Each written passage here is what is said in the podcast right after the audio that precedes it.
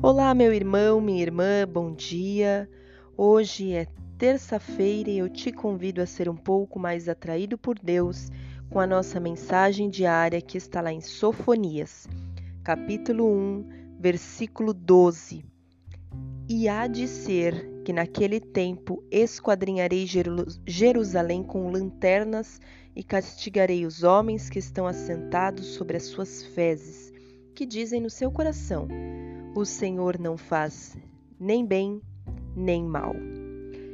Esse versículo me chamou muito a atenção, principalmente nesse final, porque nós estamos num tempo em que muitas pessoas têm acreditado muito que Deus é um ser que apenas criou o mundo, que ele existe, mas que ele não interfere na nossa realidade, que ele apenas assiste a gente, ou talvez nem isso, e não se comunica conosco. São pessoas que veem Deus apenas como aquele que criou e abandonou a gente à própria sorte.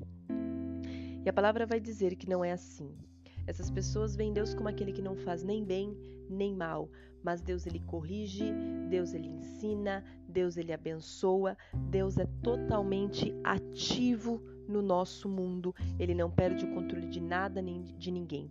Se você é uma pessoa assim ou conhece alguém que seja assim, eu recomendo que você faça a prova de Deus e que você entenda que Deus, se realmente tivesse deixado tudo à própria sorte, não faria sentido Jesus morrer na cruz.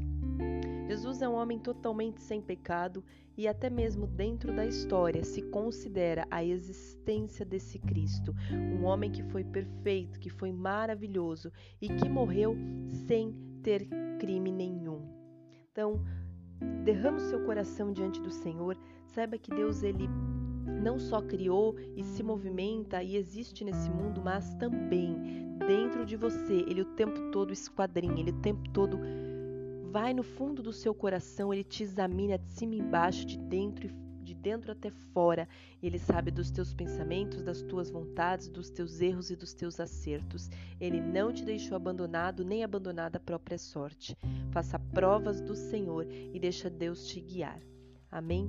Que o Senhor te abençoe, fique na paz de Cristo e até amanhã, se Deus quiser.